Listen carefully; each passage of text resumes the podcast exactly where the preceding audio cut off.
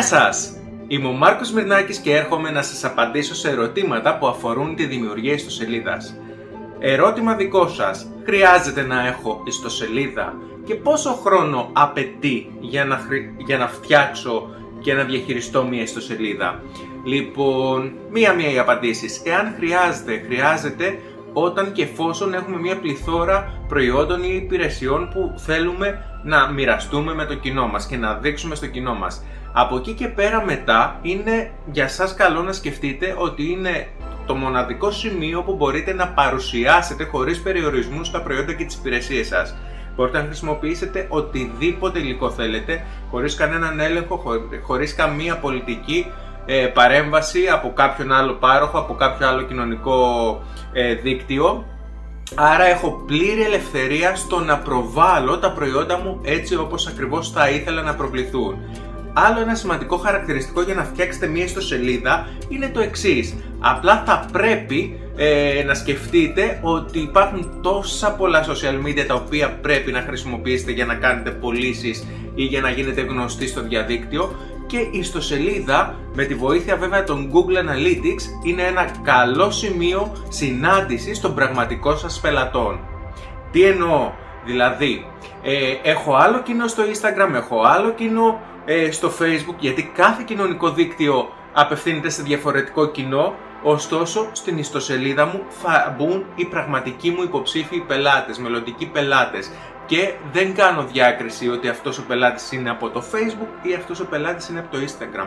Μπορώ να ξέρω από πού είναι, από πού προέρχεται, αλλά ωστόσο και στις δύο περιπτώσεις μιλάμε για πελάτη μας.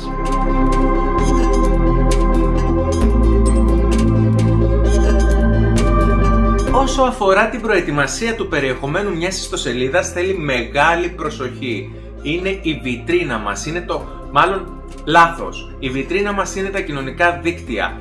Η ιστοσελίδα μας είναι το κατάστημα, το ίδιο μας το κατάστημα, και πρέπει να δώσουμε μεγάλη προσοχή.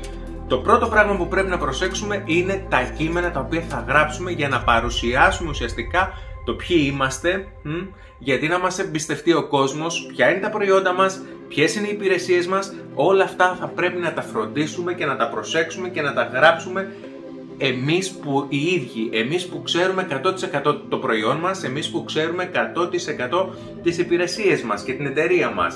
Από εκεί και πέρα μπορούμε να απευθυνθούμε σε ειδικούς οι οποίοι θα μπορούν να τροποποιήσουν ίσως τα κείμενά μας. Σκεφτείτε, αυτό που πρέπει να σκεφτείτε μάλλον όταν γράφετε τα κειμενάκια σας είναι πώς τα προϊόντα σας, πώς αυτό που θέλετε να παρουσιάσετε μπορεί να προσδώσει αξία στη ζωή, στην καθημερινότητα του αναγνώστη σας.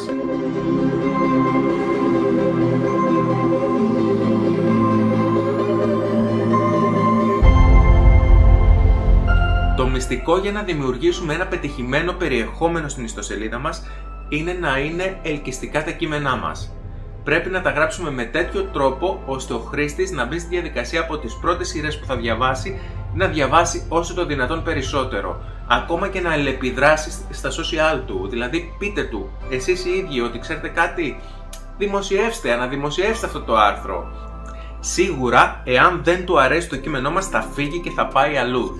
Και ο ανταγωνισμός για πολλές περιπτώσεις είναι μεγάλος εκεί έξω, είναι καταρχάς παγκόσμιος.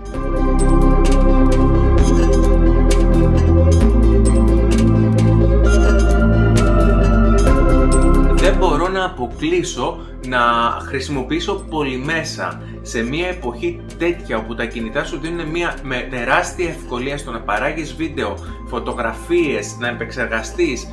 Πρέπει σίγουρα στην ιστοσελίδα μου να έχω κάτι από όλα αυτά. Μια φωτογραφία ωραία, ένα γραφικό ωραίο, ένα βίντεο τριακόσια εξήντα, οτιδήποτε θέλω και το οποίο θα δώσει περισσότερο κίνητρο στο χρήστη να αλληλεπιδράσει, να κάτσει να προσέξει αυτό που θέλω να του προσφέρω να διαβάσει.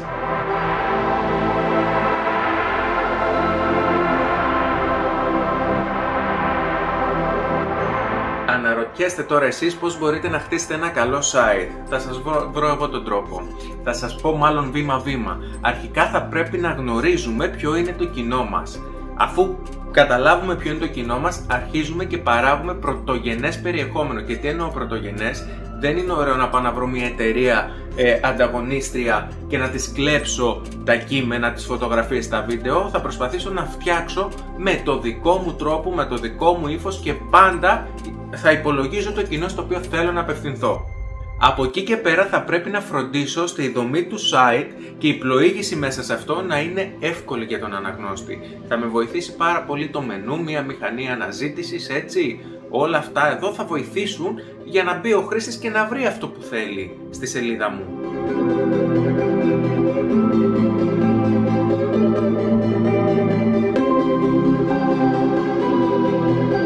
Δεν πρέπει πέρα από το να έχω ένα εύχριστο site να ξεχάσω ότι πρέπει να έχω και ένα ελκυστικό site.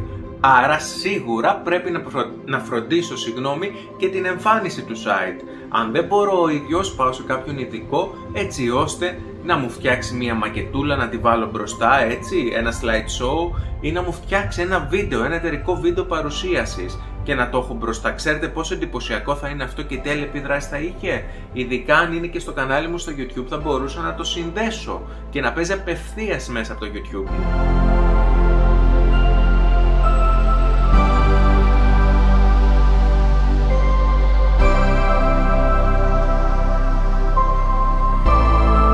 Φυσικά δεν ξεχνάω ποτέ να κάνω συχνή ανανέωση. Σε αυτές τις περιπτώσεις βοηθάει και η χρήση ενός blog.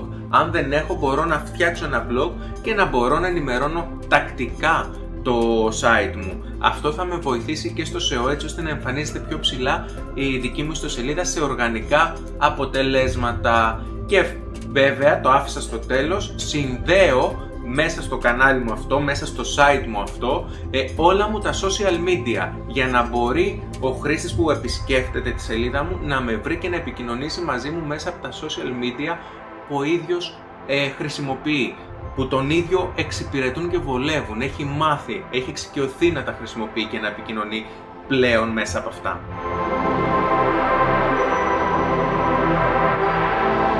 Το περιεχόμενο μιας σελίδας μπορεί να είναι κείμενο, μπορεί να είναι φωτογραφίες, όπως είπαμε, μπορεί να είναι βίντεο, δηλαδή πολύ μέσα, αλλά πέρα από αυτό μπορεί να είναι η εταιρική μας παρουσίαση, μπορεί να είναι τα προϊόντα μας, έτσι, ε, μπορεί να είναι ένα ολόκληρο e-shop. Από εκεί και πέρα πρέπει να φροντίσω να το φτιάξω με τέτοιο τρόπο ώστε ό,τι μπορεί να είναι, να είναι εύκολο στο χρήστη να το βρει.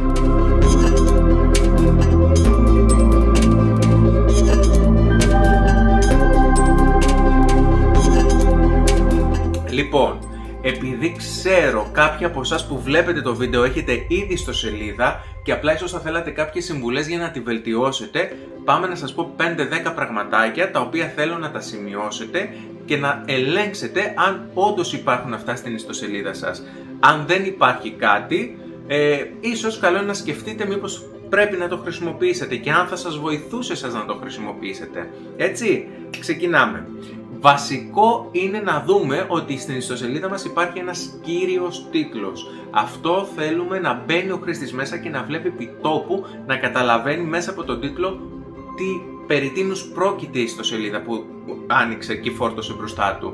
Από εκεί και πέρα είναι και πάρα πολύ σημαντικό keywords για να σε βρει και για να εμφανιστεί το site σου σε μια αναζήτηση, και φυσικά είναι ένας καλός παράγοντας για να σου ανεβάσει το σκορ στις μηχανές αναζήτησης της Google.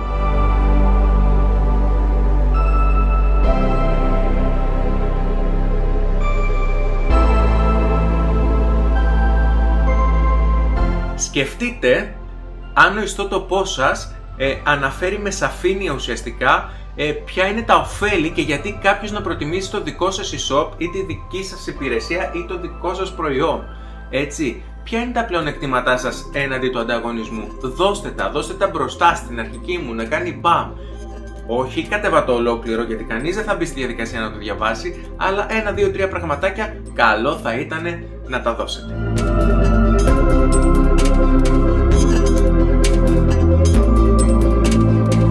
Ο ιστότοπός σας διαθέτει βίντεο? Στην αρχική μου σελίδα πάντα λέω, έτσι, δηλαδή με το που φορτώσει η αρχική μου σελίδα έχω βίντεο. Αν όχι βίντεο, έχω πολύ μέσα, έχω κάποιο τρόπο, κά, κάτι δυνατό για να κρατήσει το χρήστη και να δει την ιστοσελίδα μου. Και ναι, ο χρήστης έχει μπει μέσα στη σελίδα μου και τη βλέπει αυτή τη στιγμή και διαβάζει όλα τα παραπάνω και τον έχω κερδίσει. Υπάρχει κάποια παρότρινση για το τι πρέπει να κάνει, πρέπει να αγοράσει, πρέπει να μας στείλει μήνυμα, να επικοινωνήσει μαζί μας, πρέπει να δει τη συλλογή μας, πρέπει να δηλώσει ενδιαφέρον, να κάνει εγγραφή. Μία παρότρινση για το τι θέλουμε, ποιος είναι ο σκοπός μας ουσιαστικά. Πόσο εύκολο είναι κάποιος να εντοπίσει μέσα στην ιστοσελίδα μας τα στοιχεία επικοινωνίας? Μ? Σκεφτείτε ότι το κοινό μου μπορεί να είναι νεανικό και να είναι εξοικειωμένο με το που βρίσκονται τα στοιχεία επικοινωνίας, αλλά κάποιος που δεν είναι γνώστης, ειδικά πλέον σήμερα στις μέρες μας που πολλής κόσμος μεγαλύτερης ηλικίας που δεν είναι εξοικειωμένος αναγκάζεται να χρησιμοποιήσει την, την online αγορά, πρέπει να του δώσω τα στοιχεία επικοινωνίας μου για να μπορεί εύκολα, αν δεν καταφέρει μέσα από το e-shop, να με καλέσει και να μου ζητήσει το προϊόν το οποίο θέλει. Σκεφτείτε ποιο είναι το πιο σημαντικό πράγμα που θα θέλατε να βλέπει ένας χρήστης που επισκέπτεται την ιστοσελίδα σας. Και μπείτε στη διαδικασία και κάντε κι εσείς ένα τσεκ. Το βλέπετε εσείς αυτό? Το βλέπετε? Θέλετε να δείξετε ότι έχετε ποιοτικά προϊόντα? Φαίνεται από τη σελίδα σας? Θέλετε να δείξετε ότι έχετε οικονομικά, οικολογικά? Τι, τι είναι αυτό που θέλετε να ξεχωρίσετε? Και μπείτε, τσεκάρετε το και ενημερώστε με, έτσι. Και φυσικά για το τέλος άφησα το πιο σημαντικό, το οποίο είναι να μπορεί η σελίδα μου να παίξει σε mobile, σε κινητά. Πρέπει να έχω καλό σκορ σε μια πλοήγηση που θα γίνει μέσα από κινητό. Είναι πάρα πολύ σημαντικό γιατί όλοι οι χρήστες ε, χρησιμοποιούν πλέον το κινητό τους για να ψάξουν online ε, προϊόντα, αγαθά, υπηρεσίες και οτιδήποτε άλλο. Λοιπόν, κάπου εδώ τελειώνει αυτό το βίντεο, το οποίο έχει να κάνει με την ιστοσελίδα. Ε, κάντε την εγγραφή σας, στείλτε μου ερωτήματα αν θέλετε κάποιο άλλο βιντεάκι, ε, να μου δώσετε και εμένα λίγη έμπνευση για το τι να φτιάξω. Εις το επανειδήν, σας χαιρετώ.